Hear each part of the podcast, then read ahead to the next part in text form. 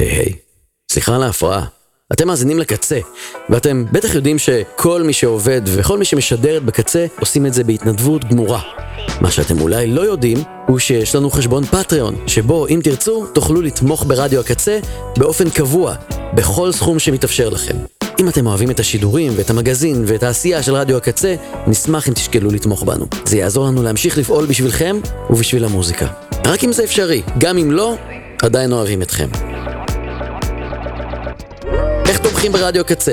פשוט נכנסים לאתר הקצה kzradio.net, לוחצים על האייקון של החתול בחלק הימני העליון של האתר, כל האפשרויות ממש שם. תודה. הקצה משודרת מבית האוזן השלישית. בית למוזיקה ולתרבות קצה. אתם עכשיו על הקצה. הקצה.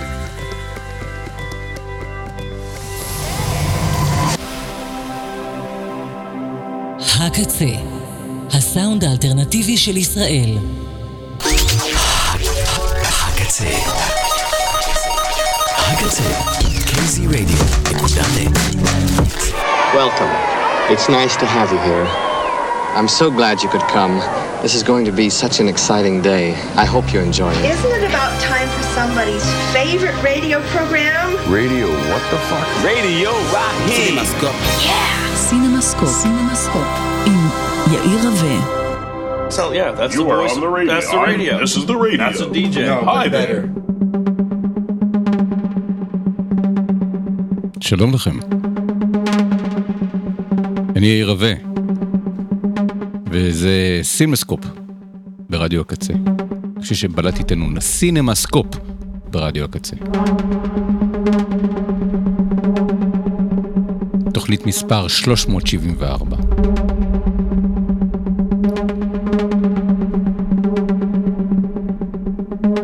היום אה, 15 בפברואר 2023, כ"ד שבט תשפ"ג. את אה, סילמסקופ ברדיו הקצה עושים עומר סנש, בן אש, לאה שפיגל. תודה על האוזן השלישית. תודה לצוות האתר kzradio.net על כל התכנים והתוכניות, הכל, כל מה שעולה שם, הוא עולה שם שם, ובאתר ובאפליקציות. הכל בשביל שיהיה מה לשמוע וגם מה לקרוא.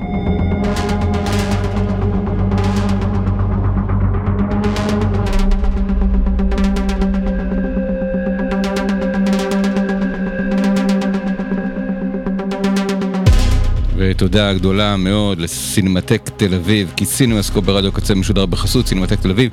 הנה כמה דברים שאנשי הסינמטק ממליצים לכם, ממש לכם, לאנשי, למאזיני סינמסקופ ברדיו קצה, בשבוע הקרוב בסינמטק. תוכנית הג'אלו הייחודית של הסינמטק ממשיכה עד סוף השבוע. אפילו קוונטין טרנטינו הגיע כצופה מן המניין כבר לשני סרטים ב special, אז רשמו לפניכם את האירועים הבאים. הערב, יום רביעי, בתשע בערב. המוות הטיל ביצה, שהוא שילוב של ג'אלו עם פילם נואר, עם אלמנטים של אוונגרד, עם מסרים חברתיים ופוליטיים. ז'אן לואי טרינטיניאן וג'ינה לולובריג'ידה מככבים בסרט המטורף יוצא הדופן הזה. ההקרנה היא גם לזכרה של לולובריג'ידה שנפטרה לאחרונה. מחר, יום חמישי בשמונה וחצי, יתנהל פאנל בהנחי- בהנחיית איש הסינמטק ומומחה לסרטי הז'אנר פיני שץ, בהשתתפות מבקרת הקולנוע לירון סיני והבמאי והתסריטאי איתן, איתן גפני. ואחריו יוקרן מותחן הג'אלו האירוטי והמסוגנן הסטייה המוזרה של גברת וורד. זה סרטו של סרג'ו מרטינו, שהוא אחד מבכירי במאי הז'אנר והסרט רצוף תפניות עלילתיות שיוציאו מכם קריאות הפתעה במהלך הצפייה. ובשישי ובשבת בערבים, ג'יאלו אמריקאי, הקלאסיקה המודרנית של בריין דה פלמה, לבוש לרצח. מייקל קיין בתפקיד איקוני, ננסי אלן ואנג'י דיקינסון במותחן פסיכולוגי מתעתע. ואתם, מאזיני סינמסקופ ברדיו הקצה ורדיו קצה בכלל וסינמסקופ בכלל, זוכים לכרטיס בהנחה לכל אירועי תוכניות הג'אלו הללו בעלות של 15 שקלים בלבד, בהזנת קוד ההטבה KZ23, KZ23 באתר הסינמטק לכל סרטי הג'אלו אה, השבוע. עכשיו אני מבין שבעבור 15 שקלים אתם לא רק תראו סרט אה, אימה, פשע, איטלקי קיצוני ומסוגנן, אלא יש סיכוי שתפגשו את קוונטין טרנטינו. מעולם, אה, אומרים לי שהוא גר בתל אביב, ועוד לא פגשתי אותו אף פעם. אה, במוצאי שבת, בתשע בערב, במסגרת אה, שבוע הקולנוע האוסטרי, סונה, סרט על נשים צעירות ומרדניות הלכודות בין מדיה חברתית וגילוי עצמי. שלוש נערות מווינה מעלות וידאו ליוטיוב, בו הן שרות שיר פופ, רוקדות ולבושות בחיג'אב. הסרטון הופך ללהיט, במיוחד בקרב כורדים מוסלמים, וכל אחת מהנשים מתייחסת למצב המיוחד בדרכה. כשהן פוגשות בשני פטריוטים כורדים, הסיטואציה מסלימה. ביום ראשון מתחילה בסינמטק תוכנית מיוחדת חדשה לרגל הגיעו למשחקים של לינץ' אוץ. דוקו חדש ומעולה שהוקרן גם בפסטיבל ירושלים, שעוסק בקשר המאוד מיוחד בין דויד לינץ' והעולם הקולנועי שלו לסרט המכונן הקוסם מארץ עוץ. כמו שלינץ' מצוטט כי אומר, לא עובר יום אחד מבלי שאני, מבלי שאני חושב על הקוסם מארץ עוץ. כך שנתחיל את התוכנית עם הסרט עצמו, הקוסם מארץ עוץ, ביום ראשון בשש וחצי, מצטרפים לדורתי, טוטו ושאר החברים בדרכם על ה-Yellow Brick Road לארץ עוץ. פרטים נוספים על כל הסרטים האלה שהזכרנו, והרבה סרטים נוספים שיש בסינמטק בשבוע הקרוב, ולקנות כרטיסים, הכל באתר של הסינמטק cinema.co.il. ועוד תודה אחת, סינמסקופ ברדיו קצה משודר גם בחסות מעלה, בית ספר לקולנוע וטלוויזיה בירושלים. אם אתם חושבים על לימודי טלוויזיה או קולנוע, תחשבו על, אה, גם על מעלה, קחו את זה בחשבון. אני מלמד שם אם אתם רוצים להתייעץ או לשאול אה, שאלות, אני יכול אה, לענות, או שאתם יכולים להיכנס לאתר שלה, של בית הספר מעלה.co.il.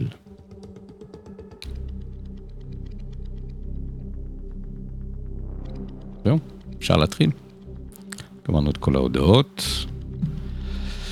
אמ, הנה משהו שקורה אחת לשש שנים, לרוב בנסיבות שמחות, פעם בנסיבות קצת אה, עצובות.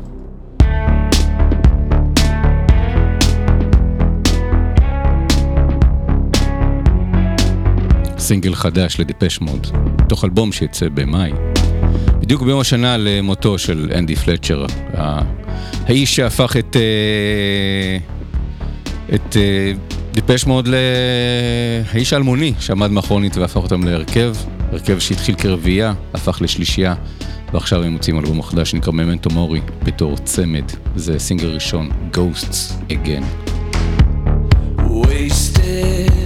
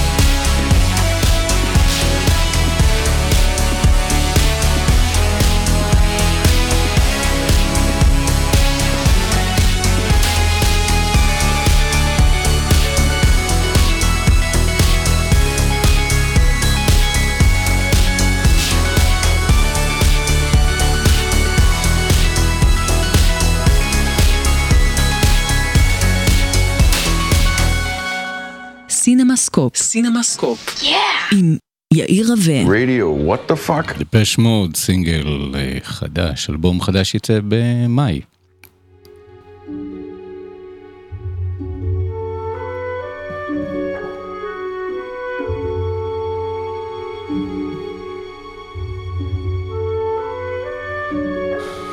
בוא נדבר קצת על uh, קולנוע, על סרטים. סרט חדש שעולה בסוף השבוע הקרוב בבתי הקולנוע. הוא נקרא החלטה לעזוב, Decision to Live. הסרט זכה בפרס הבימוי בשנה שעברה בפסטיבל כאן. והוא הסרט החדש של פארק צ'אן ווק, דירקטור פארק, שבתחילת שנות האלפיים היה האיש שבישר בעצם, הבמאי שבישר על לידתו של הגל החדש הקוריאני, אה, קולנוע מאוד מאוד מסוגנן, מאוד אלים, סרטי ז'אנר. אמ, שההשפעה שלהם היא עצומה, אולד בוי, שבעה צעדים, בעצם הסרט היחידי עד עכשיו שהוקרן מסחרית בישראל, אה, אולי סטוקר גם, אבל, אבל לא, לא, לא שאני זוכר בצורה משמעותית. אמ, אבל אני חושב שלא לא תוכלו למצוא פילם באף, חובב קולנוע, סטודנט לקולנוע, מישהו ש, שאוהב קולנוע, שלא ראה באמצעים הביתיים את uh, אחד מסרטיו, בוודאי מהסרטים שלו בשנות האלפיים, סרטים מאוד מאוד אלימים, אבל מאוד מסוגננים, וירטואוזיים מאוד, ליידי ונג'נס, מיסטר ונג'נס, סרטי נקמה, סרטי פשע uh, ועלילה, ו... וההשפעה שלהם על הקולנוע העולמי, על סרטי האימה, כולל בישראל, כולל uh, uh, כלבת ו... ומי מפחד מהזאב הרע של אה, אה, קשלס ופפושדו, כולל אה, סרטים של, של, של טרנטינו. ההשפעה שלו הייתה עצומה ובעצם הזניקה את הקולנוע הקוריאני, שהביאה אלינו אחר כך עוד במאים ועוד יוצרים ועוד סרטים, וגם גרמה להם להתפתח הלאה, ולא רק להתעסק בסרטי ז'אנר ואימה ופשע ואלימות, אלא גם ב... בדרמות, כולל, כולל אה, אה, פארק בעצמו, שבשנים האחרונות מנסה דברים אחרים, לא תמיד באותה הצלחה, אה, איכשהו תמיד אנחנו מחכים ורוצים את האנרגיה המסחררת שהייתה לסרטים שלו. באמת היה לונה פארק של קולנוע, הסרטים הראשונים שהוא, שהוא עשה, אבל הנה מגיע הסרט החדש שלו. והוא לא כמו הסרטים הישנים, הוא משהו אחר, אפשר לקרוא לו סרט ג'אנר, הוא פילם נוער, סרט אה, בלש, אה, אבל הוא פשוט סרט יפהפה, הוא אחד הסרטים היפים אה, שראיתי בזמן האחרון, אחד הסרטים היפים שראיתי של, של פארק, שאני מודה, שאני חושב שהוא במאי אדיר ופונומנלי, ויש לו סרטים שלו שאני, שאני מאוד אוהב, אבל תמיד הייתה לי תחושה ש, שהם לא נורא אנושיים. כי הוא מאוד מאוד אהב לכסח בני אדם, ולא תמיד הייתה התחושה שהוא כל כך אוהב את בני האדם שהוא מכסח אותם, ונראה לי שהוא יותר מתעניין בתנועות המצלמה ובצילום ובצ... ובעיצוב ובווירטואוזיות של, של, ה... של הסצנה ושל ה... של הסיטואציה, יותר מאשר uh, הלב, אז תמיד היה נפלא לראות את הסרטים האלה, אבל לא תמיד היה חשק לשבת ולראות אותם שוב ברמה הרגשית. והנה מגיע decision to leave, החלטה לעזוב, וסרט אמ, שמאז שראיתי אותו, אני רואה אותו גם שוב ושוב מהסרטים האלה בשבועות האחרונים שאני מדבר עליהם, שאני ממש קצת התמכרתי להם ורוצה לראות אותו, הוא כל כך יפה, הוא כל כך מתוחכם, והוא כל כך משוכלל, והוא כל כך מורכב, אה, והוא מלא בחידות. שאני ממש מנסה כל פעם לראות עוד איזה סצנה ולפצח ולראות איך הסצנה הזאת תספר את הסיפור שיבוא במערכה הבאה. זה סרט שאם תקראו את הביקורת שלי בעיתון, תראו, נתתי לו חמישה כוכבים. עכשיו, אני לא נותן לך חמישה כוכבים הרבה, אבל בשבועות האחרונים נתתי המון. נתתי לבבילון, נתתי לטרה מנצחת, ונתתי לפייבלמנים. ועכשיו נותן ל-Decision to Live. ומבחינתי גם איה ו... ורוחות היא נשארין הם, הם בבחינת חמישה כוכבים, כלומר הם סרטים שחובה לראות, גם אם לא נתתי להם חמישה כוכבים מלאים. אז יש עכשיו ממש מקבץ של איזה חמישה סרטים שהם פשוט מופת, פשוט הקולנוע בשיאו, רובם של במאים בעלי שם ומוניטין, ש, ש, ש, שמשהו, איזשהו עזוז נכנס בתוכם והם עשו משהו אה, אה, יוצא דופן, לא סרטי ביקורים. אה, ו, ו, והנה, גם הסרט הזה, פארק שלנוק, שנדמה שכבר הוא היה ב, ב, בירידתו מהשיא, אה, חוזר ועושה משהו פשוט יפהפה. המוזיקה שאנחנו שומעים היא, היא מתוכו. אה, דרמה בלשית רומנטית, פילם נוער, איך, איך אה, נגדיר אותו? קראתי מישהו ש... אה, שאחרי שראו אותו בכאן, שכזה הגדיר את זה במשפט אחד, מין, אה, אה, מין ורטיגו קוריאני. עכשיו, אה, זה לא. ורטיגו, צריך להגיד זה לא גרסה, זה לא פרפרזה על ורטיגו, ורטיגו של ליצ'קוק לא נכנס פה, אבל, אבל אם חושבים על ורטיגו, אז, אז, אה, אז זה כיוונו נכון ל, לאיזה סוג של צפייה אתם עומדים אה, לחוות כשאתם נכנסים לסרט, שמצד אחד זה סרט שעובד כדרמה בלשית, יש פה בלש, יש חשודה, יש מת, וצריך לפתור, לפצח את התעלומה, ו... כן, כמו ורטיגו יש גם אובססיה בתוך הדבר הזה. אז, ו, והרעיון הזה שלי יש איזושהי שפה קולנועית מורכבת, שצריך לפענח ולפצח אותה, ואיכשהו להבדיל בין, אה, בין מה שקורה בראשו של הגיבור ומה שקורה במציאות. אז מה, מהנקודות האלה, אז, אז ההשוואה לוורטיקו היא, היא הוגנת. בעיניי זה פילם נוער יותר קלאסי מוורטיגו, יש בו אלמנטים אה, שהזכירו לי את ביטוח חיים כפול, אפילו את גילדה. אמ, אבל כאילו זה, זה פילם נוער by the book, על, על, על גבר שמאבד את הראש בהתאהבות פתאומית אה, באישה שהיא חשודה ברצח,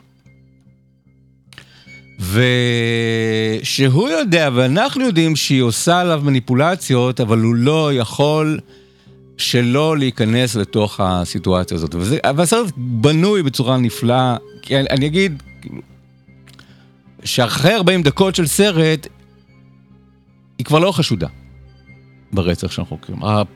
פרשת הרצח שאיתה נכנס לסרט אחרי 40 דקות, מסתיימת. ושם מתחיל הסרט. שם מתחיל הסרט, שם מתחיל העניין הזה של איך בעצם הסיפור הזה ימשיך אם אה, אין יותר קשר בין בין שני האנשים האלה של חוקר ומי שהייתה חשודה. אז שתדעו שככה כל 20 דקות יש התהפכות יפה ב, בסיפור וב, ובעלילה. ויש פה שאלה שאני תוהה, כשאני רואה סרט כזה שהוא קוריאני, ושהוא מוזר ומשונה ו, ומסתורי, ואני מנסה לעקוב אחרי כל הדברים שמספרים לי, ואני שואל את עצמי, איך קוריאנים רואים את הסרט הזה? האם בשביל קוריאנים זה, זה, זה, כמו שאני רואה אוויר מקץ בישראל, ב, בעברית, ואני מבין את כל הרפרנסים שלהם, אז אין שם שום דבר יוצא דופן, אני רק מנסה לעבור אחרי, לפתור את העלילה. כלומר, האם, אני, האם כשאני רואה סרט קוריאני בלשי עם תעלומה, אז אני צריך להוסיף לזה גם את התעלומה שיש לי מהתרבות הקוריאנית, מהשפה הקוריאנית, מה... name dropping שהם עושים, אה, קוריאנים, זה שזה מוסיף לחידה, אה, ואז זה מעניין ומרתק, זו הסיבה שאנחנו גם מחבבים קולנוע זר, כי הוא דורש עוד איזשהו סוג של שכבה של פענוח, והאם לקוריאנים זה יותר ברור, או שזה חידתי ומסתורי אה, גם עבור הקוריאנים. אלמנט אחד בסיפור, בעלילה, שבוודאי דורש גם מהקוריאנים אולי אה, מידה מסוימת נוספת של פיצוח, זה העניין הזה שהגיבור הוא קוריאני וה, והחשודה היא אה, סינית. והיא כל הזמן הקוריאנית שלי לא מספקת. היא, היא לא מספיק טובה בקוריאנית, ואז, אז היא עוברת לסינית, מקליטה את עצמה בסינית ב Google Translate ונותנת לו לשמוע. אז יש כל הזמן איזשהו סוג של פערי שפה בין השניים.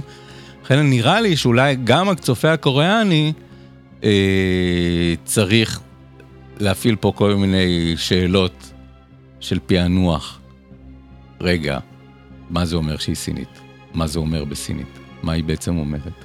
מה אנחנו מפספסים בתרגום. אז, אה, אז זה מעניין, הנקודה הזאת, אה, ש, שכל מי שרואה את הסרט צריך גם קצת לתרגם אותו. לתרגם את הקולנוע שלו, צריך לתרגם את השפה שלו, לתרגם את התרבות שלו, ואיפשהו גם הקוריאנים, אני חושב שהסרט הזה דורש מהם. אה, ושואל אותם, רגע, יש פה גם סינית, שאני מניח שגם עבור הקוריאנית זה כמו סינית בשבילם. אה, שהם מבינים קצת, אבל לא הרבה. ככה אני מבין מהסרט, מהסרט אה, עצמו. גיבור שלנו, בלש, בכיר במשטרת בוסן, אה, שחוקר פרשת מוות של איש מטפס צוקים שנופל למותו. ו... ואשתו הופכת להיות uh, חשודה, למרות שזה יכול להיות שזה אולי תאונה, אולי זאת התאבדות. ו...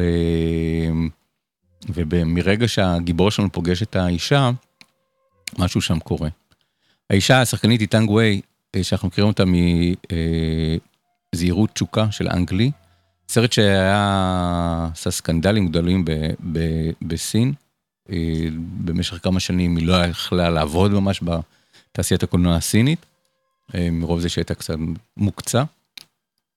אה, עשתה דברים אחרים, אבל הנה היא חוזרת, ו, ובאמת הרעיון הזה של תשוקה זהירות הוא, הוא איזשהו סוג של אלמנט ב, ב, בסרט הזה. מה החידה, מה, מה, מה האישה הזאת מסתירה? מה היא רוצה? האם היא אשמה או חפה מפשע? האם... יש פה איזושהי מניפולציות של, אה, של סיטואציות שהיא, שהיא עושה לטובתה, עם כל הגברים שהיא מגיעה אה, איתם בקשר, אה, או שהכל צירופי מקרים.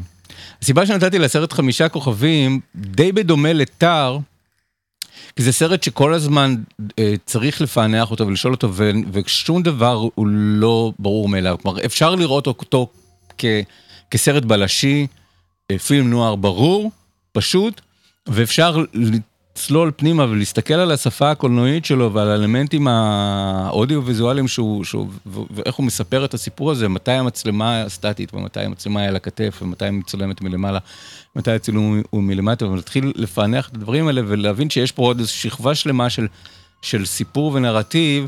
שצריך ל, ל, לפרק אותו לגורמים ולהבין מה, מה הסרט בעצם עושה ואיך הוא מוביל אותנו לסוף שלו. ומהבחינה הזאת זה קצת דומה למה שטאר אה, עושה. סרטים שונים לחלוטין, אבל, אבל הם דורשים מה, מהצופים קצת להיות מפענחים, קצת להיות בלשים אה, ש, שעוקבים אחרי הרמזים של, של השפה הקולנועית.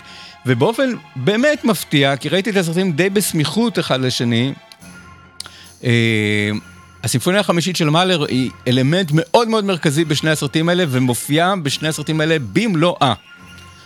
גם בתאר וגם בהחלטה לעזוב. אמ, כמו גם הנוכחות של הספרה חמש אה, בסצנות אה, שבה הם רואים את, ה...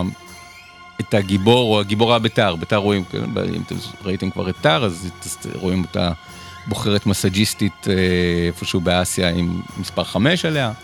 ופה רואים אותו אה, ב, כבר בסצנה הראשונה, יורה ב, ב, במטווח אה, משטרתי בעמדה מספר 5, ואחר כך עוקב אה, מתחת לבית מספר 5, וכל פעם רואים את הספרה 5, כל מיני אלמנטים. עכשיו שמתי לב, אני כאילו, אני, אני בלש ששם לב לרמזים, אבל אני לא יודע להגיד מה הם אומרים. אין לי מושג מה זה אומר. אם יש פה מישהו שבקיא בחמישית של מאלר, ויכול להסביר איך החמישית של מאלר אה, רלוונטית גם לתאר, שהוא לא סרט בלשי, הוא סרט כאילו ביוגרפי, וגם להחלטה לעזוב, אה, אנא אמרו לי, כי זה, זו תעלומה. חוץ מהעניין הזה שבאמת הסרט מ, מ, מתאר אה, תשוקה וערגה. זה, כן, אל, אל, זה נקודות שהן... אה, כאילו שהיצירה הזאת, החמישית של מאלר, מייצגת את, את שני הדברים האלה. שיש בה גם איזשהו סוג של אלמנט שהיא יכולה להיות פסקול לסרט, או לסרט מתח, או לדרמה, אה, או לדרמה רומנטית, אה, בשני הדברים האלה. זה הדבר אחד. הדבר השני זה סרט שמציג אה, בצורה מאוד מדוקדקת את תהליך החקירה. כאילו מה שנקרא פרוסידרול. ש... שאנחנו רואים איך, איך, איך שוטר, איך מחלקת של, מחלקה של בלשים מבצעת את עבודתה. ומה שיפה בסרט הזה, שהוא בסופו של דבר פחות סרט בלשים ויותר דרמה רומנטית או מלודרמה רומנטית, אה, זה שהוא מציג את החקירה כמעין אקט של חיזור בין גבר ואישה, בין בלש ובין חשודה. התשאול מוצג, כן, גובים את עדותה ואת האליבי שלה ואת התשאול שלה וחוקרים אותה. וזה נראה כמו, מצולם כמו דייט, או זה נראה כמו דייט. אמ, ואחר כך צריכים לקחת ממנה דגימת אמ, DNA מהפה, אז פתאום זה הופך למין משהו כזה פיזי, חושני, אולי כמו מין נשיקה. ואחר כך הבלש עוקב אחריה, מבלה את הלילה מחוץ לדירה שלה, משקיף על הדירה שלה, עוקב אחרי השגרה שלה, של היומיום שלה דרך החלון. ואז יש לנו פה מין סוג של שני אנשים שמבלים לילה ראשון ביחד, אבל הם רחוקים זה מזה, אבל כל הזמן יש איזשהו סוג של בנייה של שני אנשים שלא יכולים להיות ביחד, זה לא נכון שהם יהיו ביחד. אה, ומעין איזשהו סוג של אקט של חיזור או ריקוד בין שני האנשים האלה בתוך חקירת המשטרה. אמרתי שהסרט זכה בפרס הבימוי בפסטיבל כאן, והאמת היא שחשבתי שהוא יהיה מועמד לאוסקר על בימוי גם, כי אם מדברים על בימוי, לא על בימוי שחקנים, אלא מה במאי עושה כדי לספר את הסיפור שהוא מספר, הסרט הזה הוא, הוא פסגה של בימוי, הוא סרט מאוד מאוד מבוים. הוא סרט שאין אף בחירה אה, של איך לספר את הסצנה, אין אף בחירה שהיא הבחירה הבנאלית, כל פעם זה מסופר מאיזשהו סוג של נקודת מבט אחרת שהיא לא צפויה. אז לפעמים זה, זה נראה מצועצע עד שאנחנו מבינים שיש פה איזשהו משהו. המצלמה והבמאי מספרים לנו סיפור שהוא נוסף לסיפור של, ה, של הבלש והחשודה. של מישהו שמסתכל עליהם כל הזמן, מישהו שכל הזמן יש איזשהו סוג של נקודת uh, מבט uh, נוספת, שזה מצולם מבעד לזכ... לזכוכית של הטלפון הסלולרי שלהם, מבעד לעדשה של מצלמה במעגל סגור, uh, מבעד לעין של, של גופה, כלומר חפצים ללא דופק, חפצים לא, לא, לא חיות, ש, שאיכשהו uh, נמצאים שם ומסתכלים על הדבר הזה באופן אולי אובייקטיבי ולא שיפוטי, אבל עוקבים אחרי הסיפור כפי שהוא מתפתח מול, אה, אה, מול עינינו ומסתכלים על זה במבט קצת יותר, אה, קצת יותר קר. ועלילה הולכת ומסתבכת, באמצע הסיפור מתהפך כשהבלש אה, מחליט לאסוף אה, את חיי הפשע, הוא לא יכול לישון בלילה. הפשעים שהוא ראה, האלימות שהוא ראה, התעלומות שהוא לא פתר, הכל רודף אותו, מחליט אה, לעבור לעיר קטנה. אשתו גרה בעיר קטנה, בעיר של, שיש בה כור אטומי, אשתו, אשתו היא עובדת בכור אטומי. עד אותו רגע הם נפגשו רק בסוף השבוע, ואז הוא עובר לגור איתה, בעיירה שבה אנחנו יודעים שאין, אף פעם לא היה מקרה רצח. ואז, אמ, אפשר להגיד, הוא פוגש אותה שוב, כשמקרה הרצח הראשון בעיירה הקטנה הזאת על חוף הים של, של קוריאה, אה, מקרה הרצח הראשון מגיע, והיא מגיעה לסיפור והופכת שוב לחשודה. ובעיר הזאת, מה שמאפיין את העיר זה שהיא כל הזמן שרויה בערפל, בייחוד בבקרים, היא טבולה בערפל. זה החמישית של מאלר ברקע עכשיו. והערפל הופך את הסיפור לעוד יותר אה, מיסטי, זה מצחיק, כי מיסטי, כן, מהמילה מיסט, אבל גם מיסטי מהעולה, גם שיש בו מסתורין. ואיזשהו סוג של ערפל של, של, של גבר שאתם אומרים לו, אל תיכנס למלכודת הזאת פעם שנייה, אבל הוא לא יכול שלא. וזה הרעיון של הפילם נוער. הרעיון הזה של, אפילו של, של הגבר שמאבד את הראש ואת הלב. אה, מול מישהי שברור שהיא, שזה לא יכול לקרות, ברור שיש פה מניפולציה, ברור ש, שזו אהבה בלתי אפשרית, אם בכלל אהבה או מה שזה, אבל הוא רואה בתעלומה והוא צריך לפצח את התעלומה הזאת. ו... והוא נכנס פנימה לסיפור, ו... וככל שהסרט נמשך, הבימוי נהיה יותר ויותר מורכב, משוכלל, וירטואוזי, להטוטני, ואנחנו כל הזמן שואלים, מה הוא מספר לנו פה? מה הוא מראה לנו את זה דווקא מנקודת המבט הזאת, דווקא מהזווית הזאת? כל הזמן את, ה, את העניין הזה של גם ריחוק, הבלתי אפשריות של הדבר הזה, וגם איזושהי אינטימיות נורא גדולה בין האנשים שמסתכלים אחד על השני ובוחנים אחד על השני ועוקבים אחד אחרי השני. ו... ושעצם הקרבה שלהם ביחד זה איזשהו סוג של, של פשע או, או חטא, גם כי הוא נשוי וגם כי היא חשודה וגם כי אה, היא אומרת לו שבכל פעם שהיא פוגשת מישהו חדש, היא צריכה לפגוש מישהו חדש כדי שתהיה לה את היכולת לקבל החלטה לעזוב את הבן זוג הקודם.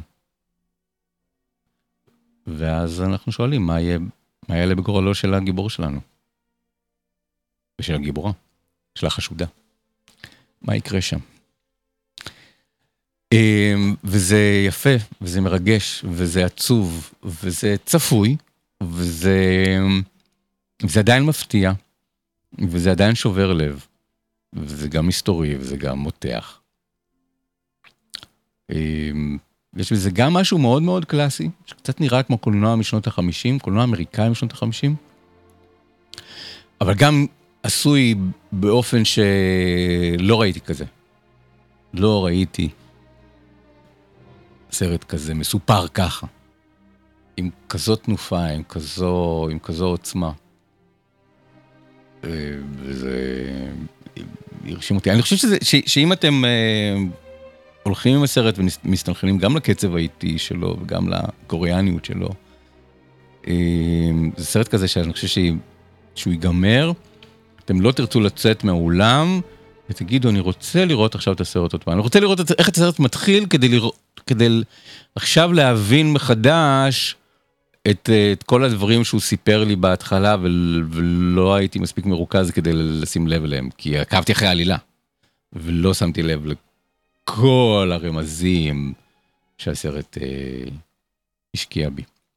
בס... אחת הסצנות הראשונות שלהם בחקירה שלה היא מספרת, קודם כל היא הגיעה לסיפור ההגירה שלה מ, מ, מסין בתור פליטה על, בסירה, אמ, ואיך היא נקלטה בקוריאה. ואז היא מצטטת את קונפוציוס ואומר, קונפוציוס אמר שאנשים חכמים אוהבים את, את הים, ואנשים טובי לב אוהבים את ההרים. היא אומרת, אני לא אדם טוב לב, אני אוהבת את הים. ויש פה כל הזמן איזשהו מתח, גם בעלילה וגם בעיצוב וגם בגיאוגרפיה, וגם בין הדמויות, בין, בין ים ובין הר. וזה מעניין לעקוב אחרי, אחרי הדבר הזה, הנה, הנה, זה תורם איזשהו, שימו לב לנוכחות של הרים וגלים ומים ב... בעיצוב. של, אה, של הסרט הזה. כל הזמן נמצא שם העניין הזה של הר ו- וים.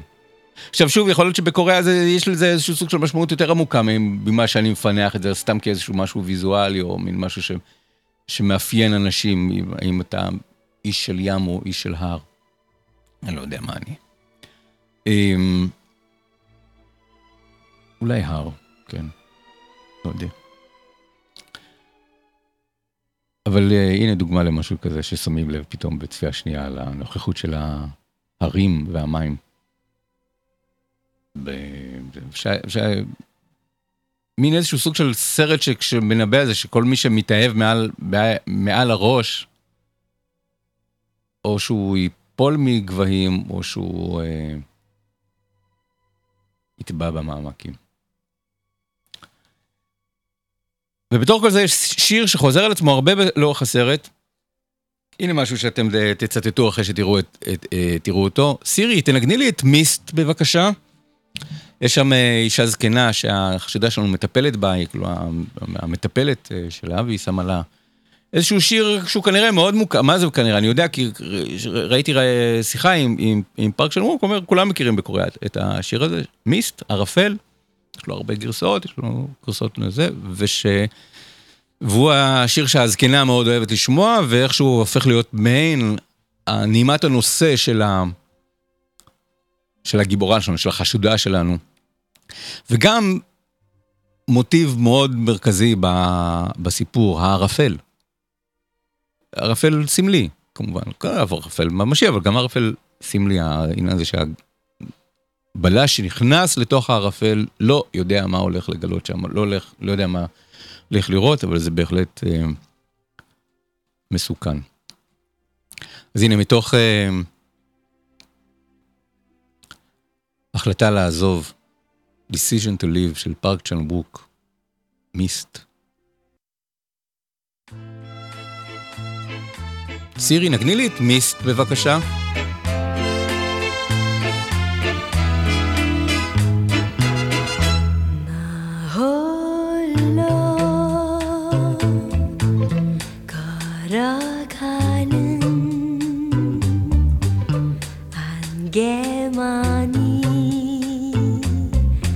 자욱한 이 거리. 그 언젠가 다정했던 그대의 그림자 하나 생각하면 하나 지나간 주.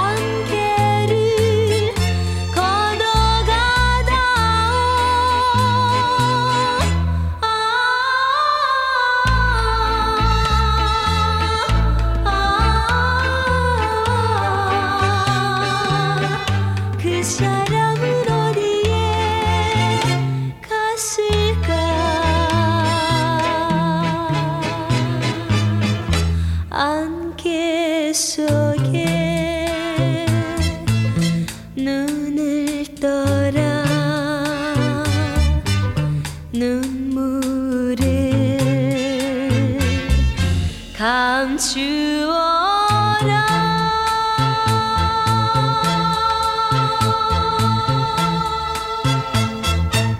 ערפל, מתוך אה, שיר קוריאני מפורסם מסתבר, אבל מתוך הפסקול של אה, Decision to Live, החלטה לעזוב, עולה ביום חמישי בבתי הקולנוע, ואתם, אני, זה מהסרטים האלה שאני אומר לעצמי, וואי, I, I, I, אני זוכר את הימים, שנות ה-80 וה-90, שמגיע כזה סרט זר, הופך להיות סנסציה, שכולם מדברים עליו. והוא לא אמריקאי, הוא זר, הוא צרפתי, הוא ספרדי. והלוואי ש- ש- ש- שזה, שהסרט הזה יעשה את זה. ש- שכולם פתאום ידברו עליו, ישאלו ויחקרו, רגע, מה הוא אומר, מה הוא עשה, מה, מה קורה בסוף, מה... ו- ושאיכשהו כזה יישבו, יש- ילכו שבי אחרי ה... אה, גם הרומנטיקה וגם הטרגדיה וגם המסתורין שיש, ב, שיש ב, אה, בסרט, אבל גם לנסות לפצח מה, אה, מה הוא אומר. אני, אני, אני מקווה ש, שיש עוד מספיק קהל שמחפש את הצפייה המורכבת הזאת, אה, מורכבת גם מבחינה תרבותית, לראות משהו שמגיע מרחוק, אה, ובשפה שהיא לא יומיומית עבורנו. אה, החלטה לעזוב. אני אומר שכדאי לכם לראות, זה מה שאני אומר. מסרט קוריאני בואו נדבר על, אה, נעבור לסרט הודי. עכשיו אחד הדברים ש, שצריך להגיד על, על החלטה לעזוב, שהוא לא מועמד לאוסקר. אה, אני חושב שהסיבה שהוא מופץ עכשיו בישראל זה שמפיציו ציפו שהוא יהיה אחד מחמשת הסרטים שמועמדים לאוסקר, ב, לאוסקר הזר, לאוסקר בקטגוריה של הסרט הבינלאומי, ואכזבה גדולה, הוא לא, הוא לא נכנס לחמישייה, מאוד מאוד משונה, לא מבין למה. אני לא ראיתי הרבה סרטים זרים, בשנה מאוד טובה לקולנוע הזר, לא ראיתי הרבה סרטים זרים שהם יותר טובים מה... מהסרט הזה, אבל יכול להיות שצריך קצת יותר סבלנות, ואם רואים כזה את הסרט בבית, אז אולי יהיה יותר קשה כזה להיכנס לתוך, אה, לתוך מה שקורה שם. אז הנה כן סרט שמועמד לאוסקר בקטגוריית הסרט התיעודי, סרט הודי, והוא עלה בשבוע שעבר, הוא סרט של HBO, והוא עלה ב... בסופו של דבר אצלכם בבית, ב-VOD של יס או ב-VOD של הוט, יס דוקו או הוט 8, הסרט שנקרא כל מה שנושם, הוא הוקרן בפסטיבל דוק אביב בשנה שעברה, ו- ואחר כך שוב ושוב בכל מיני אירועים בסינמטקים ובפסטיבלים נוספים, וגם ב-VOD של ה... של, ה, אה, של, של דוק אביב, ואם אני מבין נכון, הוא היה אחד הלהיטים הגדולים של דוק אביב אה, הקודם, אחד הסרטים המבוקשים, ואני באמת בכישרון גדול הצלחתי להפסיד אותו, להחמיץ אותו, לפספס אותו בכל ההקרנות הקודמות ש, שהיו לו עד שהוא הגיע אה, אליי הביתה, מה שקורה הרבה פעמים עם, אה, עם סרטים, וזה מאותם סרטי תעודה פלאיים שאתם שואלים את עצמם, וואו, מישהו עם המון המון, גם עם חושים טוב, אה, עיתונאים טובים, גם עם חושים דרמטיים טובים, גם עם חושים קולנועיים מדהימים. ובעיקר אנשים מאוד מאוד סבלנים שעשו את, ה, את הסרט הזה, שבליבו מתנהג כמו סרט טבע, שמתאר לנו ומצלם לנו מאוד בצורה מדוקדקת ו, ומרהיבה ביופייה, זה סרט עם, עם צילום פנומנלי, אה, את עולם החי בניו דלי. ניו דלי מתברר, לא הייתי שם, מתברר שניו דלי שוקקת חיות. הרחובות מלאים בחיות, אה, חלקם חמודים, חלקם פחות. החל מעכברים ומקקים ועד לקופים, פרות ושאר כל מיני חיות מתחום הבקר. ומעל השמיים, מעל הראש שלכם, כשאתם רואים את הראש לשמיים, ככה אני רואה בסרט, יש המון ציפורים, ולא סתם ציפורים, ציפורי טרף, ולא סתם ציפורי טרף, אלא ציפור מסוג דיה, דיות, באלפיהם בשמי אה, דלי. בין השאר, כי אה,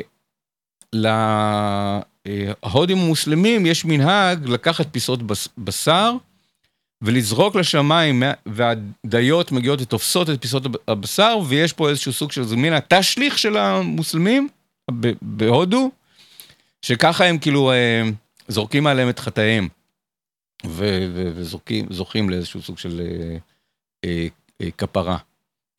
סוג של, כן, תשליך קו נטוי כפרות. ובנוסף לזה, הדיות מאוד נהנות מכל הפגרים שהם, שהם מוצאים ברחובות, ובעיקר מה... מהמזבלות, ממטמנות הזבל, שגם זה מתברר שבניו דלי יש את מטמנות הזבל הגדולות בעולם. אז הן מאוד נהנות מה, מהאוכל שיש להם שם. אלא מה? ניו דלי נהייתה כל כך מזוהמת, האוויר בניו דלי נהיה כל כך מזוהם, שהדיות האלה, ציפורי הטרף, פשוט נופלים מהשמיים. הם לא מצליח, מצליחים להתמודד עם, ה, עם זיהום האוויר, הם לא מצליחים לנשום, או עם הרעל ש, שהם אוכלים, אוכלות, ב, מהפגרים אה, שהם מלקטים לעצמם. והסרט מספר על זוג אחים שכבר 20 שנה לוקח את הדיות שנופלות מהשמיים ומטפל בהם במוסך שלהם, וכשצריך לקבור הם קוברים, והרבה פעמים גם מצליחים אה, להביא להחלמתם ולרפואתם ולשחרר אותם בחזרה אל הטבע.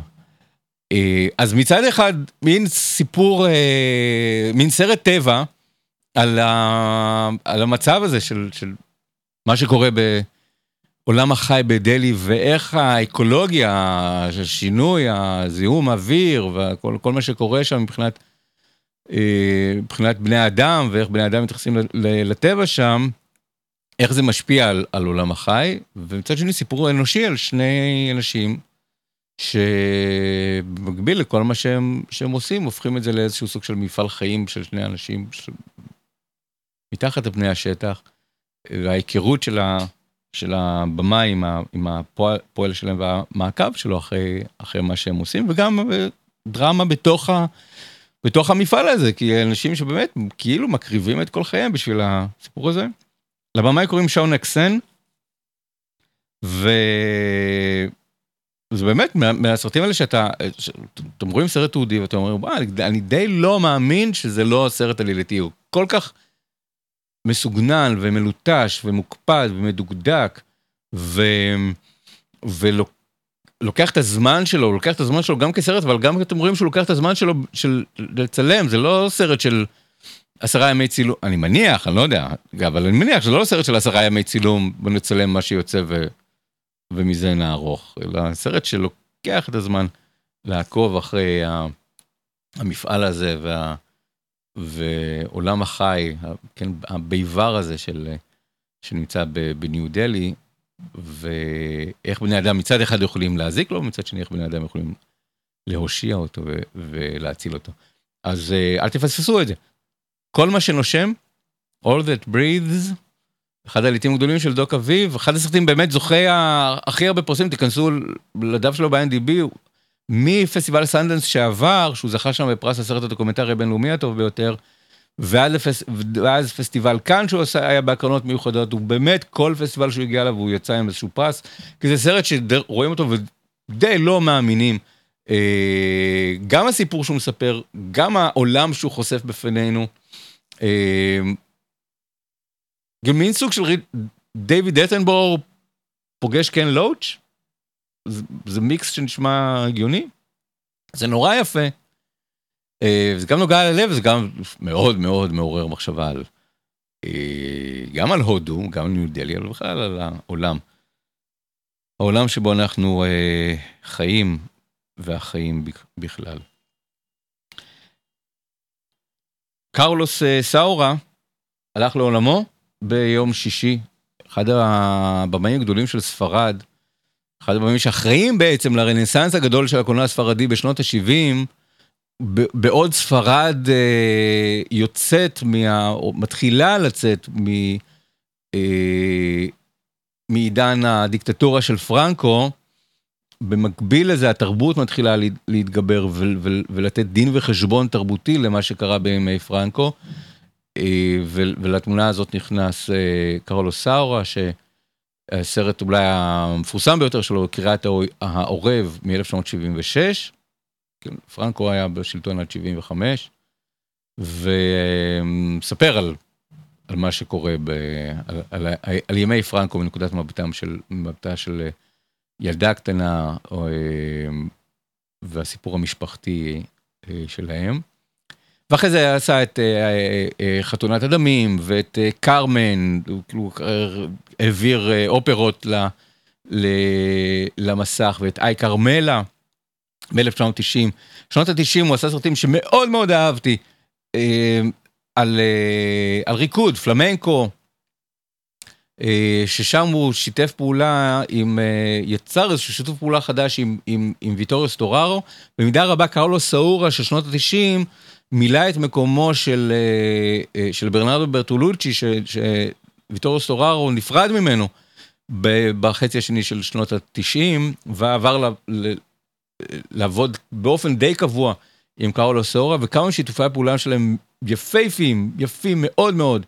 באמת גם, גם הפסגות של קרלו סאורה לא מעט, גם כי הוא ככה האציל סמכויות ל, לסטוררו, אז פלמנקו שלו הוא סרט נהדר, סרט, סרט על המחול, סרט, סרט מחול, סרט על מחול, סרט שהוא באמת חגיגה של, של מצלמה. אה, הוא היה כבר בן 91, הוא היה מבוגר, הרבה שנים כבר לא יצר, בשבת הוא אה, היה אמור לקבל, הוא קיבל, אבל זה כבר היה מתוכנן מראש, פרס על מפעל חיים בטקס פרסי הגויה, פרסי האקדמיה הספרדים. אה, הוא הכין כבר נאום, הוא ידע שהוא לא יוכל היה להגיע, כבר היה חולה בבית, אז הוא הכין נאום, אבל ביום שישי, יום לפני הטקס, הוא הלך לעולמו, אשתו, אלמנתו, הקריאה את, את אה, פתק התודה שלו בשמו, וככה נזכרנו בבמאי שעד לפני איזה 20, 30, 25 שנה היה באמת אחד הגדולים. לא באופן אחיד, לא כל סרט שלו היה טוב ביותר, אבל באמת יצר כמה סרטים הגדולים, בוודאי של הקולנוע האירופאי והקולנוע הספרדי.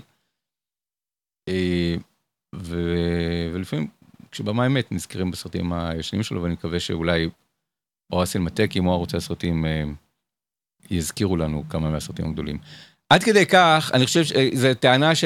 ש... שטענתי כבר כמה פעמים, ועכשיו שוב, כשקרלוס אור הלך לעולמות, שווה לזה. אני חושב ש... קריאת העורב, שהיה להיט מאוד מאוד גדול בישראל ב-1976, בכל העולם, אבל בייחוד ב- בישראל. אני חושב שקריאת העורב היה סרט, אחד הסרטים שהכי השפיעו על סטודנטים לקולנוע בישראל מצאתו ואילך. אה, אם תראו את קריאת העורב, את האופן שבו מספרים סיפור קשה, מנקודת מבט ילדותית תמימה, אתם תזהו שאני חושב שבמידה רבה, הסרט הזה הוא המודל שעליו אה, נבנו הרבה מאוד סרטי גמר של סטודנטים בישראל, בוודאי בסם שפיגל, בוודאי בשנים הראשונות של סם שפיגל. כלומר, אני, אני אם, אם... לא אתפלא אם קריאת העורב הוא אחד הסרטים שרנן שור הכי אהב ב-70, בשנות ה-70. ושמשהו שם בפיצוח של הדרמה, שהוא בא לדבר עם הסטודנטים שלו, איך לעשות אה, סרט סטודנטים שיהיה אישי, ולספר סיפור קשה מנקודת מבט של דווקא של הילד או, הילד, או הילדה, גירושים, זנות, אה, אלימות במשפחה, עוני, אה, הגירה, זרות, אבל דווקא מנקודת מבט של, ה... של, של ילדים, מנקודת מבט תמימה יותר, שיוצרת איזשהו סוג של אזהרה ואירוניה ורקות, ולתוך זה להכניס איזשהו רגע מוזיקלי שמבטא קלילות, קלות, איזשהו סוג של אתנחתה, שלא הכל כל כך קשה, שלפחות המוזיקה קצת מרימה אותנו מזה. וכל כך הרבה סרטים של, בשנות התשעים, שיצאו מבתי ספר לקולנוע, בייחוד סם שפיגל, אני זוכר שיש להם את, את התבנית הזאת. ואני חושב שלא מעט בזכות השיר שהיה בקריאת העורב, שיר של ז'נט, זמרת אה, ספרדיה עם מבטא אנגלי, מאוד נוכח. אה, ששרה את פול קטבס, שהוקלט לפני, אבל הפך להיות השיר שאנחנו מכירים מתוך קריאת העורב.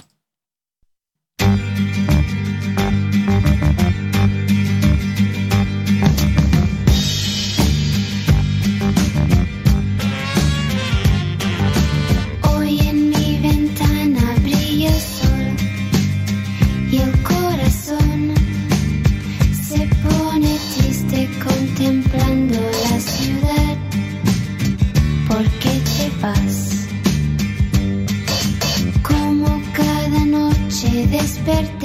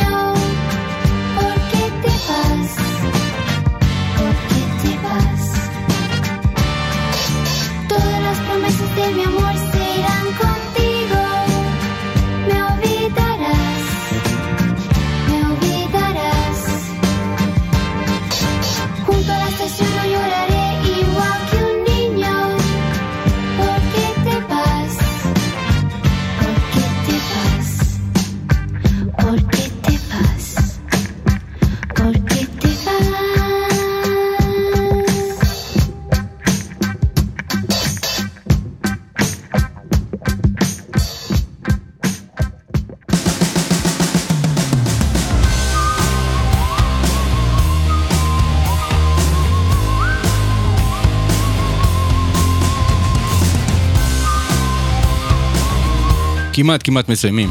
זה היה לזכרו של קרלוס סאורה. עוד במאי הלך לעולמו באותו יום, ביום אה, שישי או שבת. היו הדסון. יש אנשים שעושים איזשהו משהו אחד שהוא פשוט מושלם. ואחר כך נעלמים ולא עושים את זה שוב, ואז אתם שואלים, רגע, איך הוא עשה סרט אחד כל כך טוב, ואחר כך כל מה שהוא עשה היה פחות טוב? זה הוא, זה המפיק שלו. יו הדסון אה, ביים ב-1981 את אה, מרכבות האש, סרט שזכה באוסקר. סרט שמאוד אוהבים לזלזל בו היום, עוד מעט נדבר עליו כשיגיע הסרט אימפריית האור של סם מנדז, שמתרחש במקביל להקנת הבכורה של מרכבות האש. אז היום אוהבים לזלזל ולהגיד, אה, זה סרט שלא היה צריך לזכות בכלל באוסקר. אולי, אבל זה טעות, כי זה סרט נהדר, סרט מאוד מאוד מאוד טוב, שגם הוא ראוי לצפייה חוזרת. בגלל שיו אדסון לא עשה שום דבר גדול, כביר, משמעותי אחרי זה, לא יודע איך זה קרה, הפלא הזה, אבל זה באמת באמת סרט טוב. כמובן שהיום זוכרים בעיקר את המוזיקה של ונגליס, שזכתה באוסקר מהסרט הזה. סיפורם של שני אצנים, אחד יהודי ואחד נוצרי, באולימפיאדת 1924.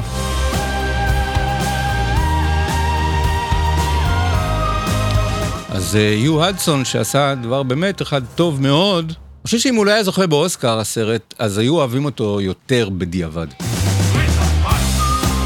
עכשיו, הזכייה הזאת באוסקר, על חשבון שודדי הטבע האבודה, או אדומים, איכשהו נראה לי שקצת גרמה לאנשים לשפוט אותו לחומרה. תראו שוב את מרכבות האש, לזכרו של יו הדסון, סרט באמת נהדר.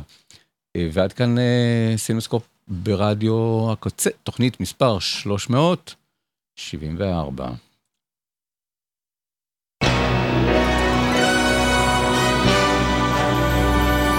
סינמסקופ, סינמסקופ. עם יאיר רווה. So yeah, that's the world. That's the radio. This is the radio. That's a DJ. Hi, man. It's a radio for speaking to God. A radio signal from another world.